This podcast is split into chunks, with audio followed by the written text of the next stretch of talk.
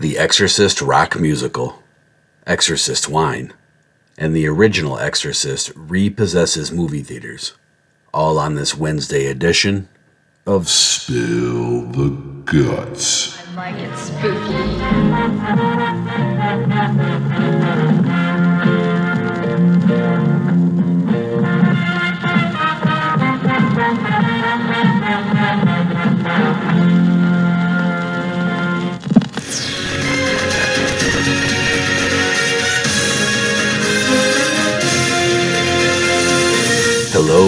welcome. My name is Clint, and I am one half of the I Like It Spooky Horror podcast, which, in partnership with Pure Macabre, now brings you a minimum of 18 days of different horror related content each month, including this horror genre news blitz roundup every Monday, Wednesday, and Friday.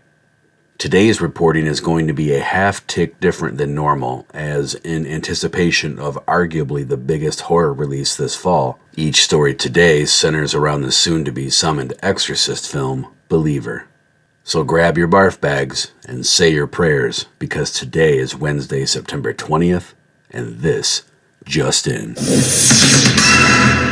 First story of the day comes to us from RueMorgue.com, who reports that following a successful Los Angeles run, Exorcist the Rock musical is heading to New York this October. From its humble origins as part of the 2013 Hollywood Fringe Festival, where it won Best Musical, it recently came back to life to haunt Hollywood's three clubs in celebration of the 50th anniversary of The Exorcist. Exorcistic begins with the interactions of the cast as themselves and as members of the crew, which some actually are, discussing the Exorcist adaptation they were about to produce. Gradually, this dynamic gives way to the players disappearing into their roles.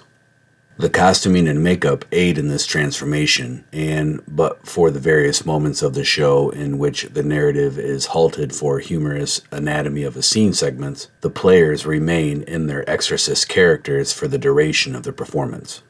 The narrative is appropriately irreverent and hysterically hypersexualized. The heavy influence of the Rocky Horror Picture Show can be felt throughout, but it does not eclipse the uniqueness of the production. Throughout the show, the demon, Captain Rowdy, hovers near the Regan character, named Megan in the show, and played by performer producer Emma Hunton.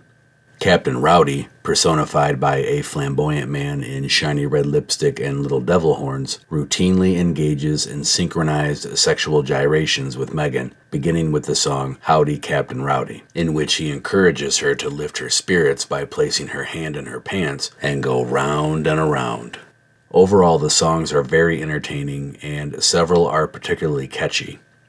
Beyond the cheeky lyrics and powerhouse score, the numbers provide the talented cast with opportunities to showcase their singing chops.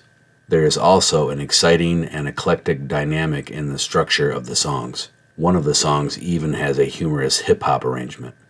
Naturally, the show pays homage to iconic moments from the film with delightful parodies and highly imaginative recreations. The producers obviously have a lot of love for the source material, and their raunchy riffs on the characters and scenarios both honor the spirit of the film and create a memorable tribute to it. The 12 show run at Manhattan's The Box begins Sunday, October 8th and continues to Monday, October 23rd. For showtimes and tickets, click over to eventbrite.com and search up Exorcistic. Don't cry child. The Exorcist. Exorcist in the motherfucking house.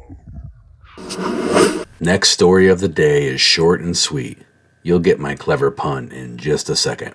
ManosWine.com is helping us celebrate the new film and 50th anniversary of the original with its own kind of spirits. Experience the spine chilling terror of The Exorcist with these haunting, deep etched, hand painted bottles featuring designs inspired by the iconic horror film. Each bottle encapsulates the unnerving atmosphere and demonic presence that have made The Exorcist a genre defining masterpiece.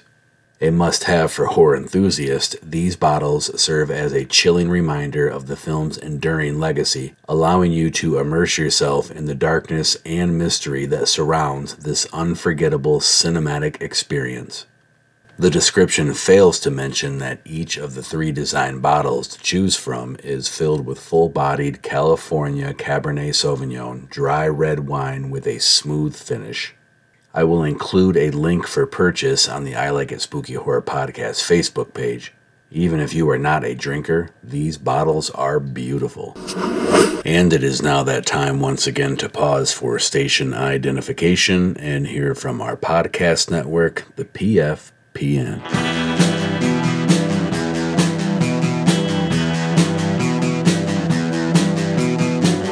You're listening to the Prescribed Films Podcast Network, home to hundreds of hours of free podcast entertainment. The shows on this network all have a common goal providing you with the best discussions about movies and other forms of entertainment media. The PFPN hopes to fill your earholes with audio joy. Visit our website with links to all the other amazing shows at www.thepfpn.com. Thanks for listening.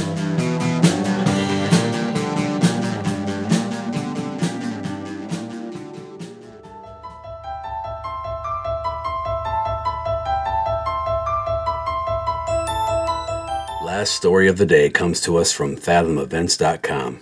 To commemorate the 50th anniversary of The Exorcist, directed by the late William Friedkin, and in preparation for the release, which was recently moved from Friday, October 13th to Friday, October 6th, of the new film Believer, Fathom Events is repossessing theaters across the country on October 1st and 4th with the extended director's cut of the original film. To find out if this terrifying experience will be showing near you, visit fathomevents.com. Christ compels you! The power of Christ compels you! And that is a wrap on your Wednesday news. Don't forget to connect with the I Like It Spooky Horror podcast on all mainstream social media platforms and subscribe wherever you get your podcasts so you never miss any of the constant free content we put out for you, which includes more news this coming Friday on another edition of Spill the Guts. Hey, what's wrong with you, man? Show some fucking respect for the dead, will ya?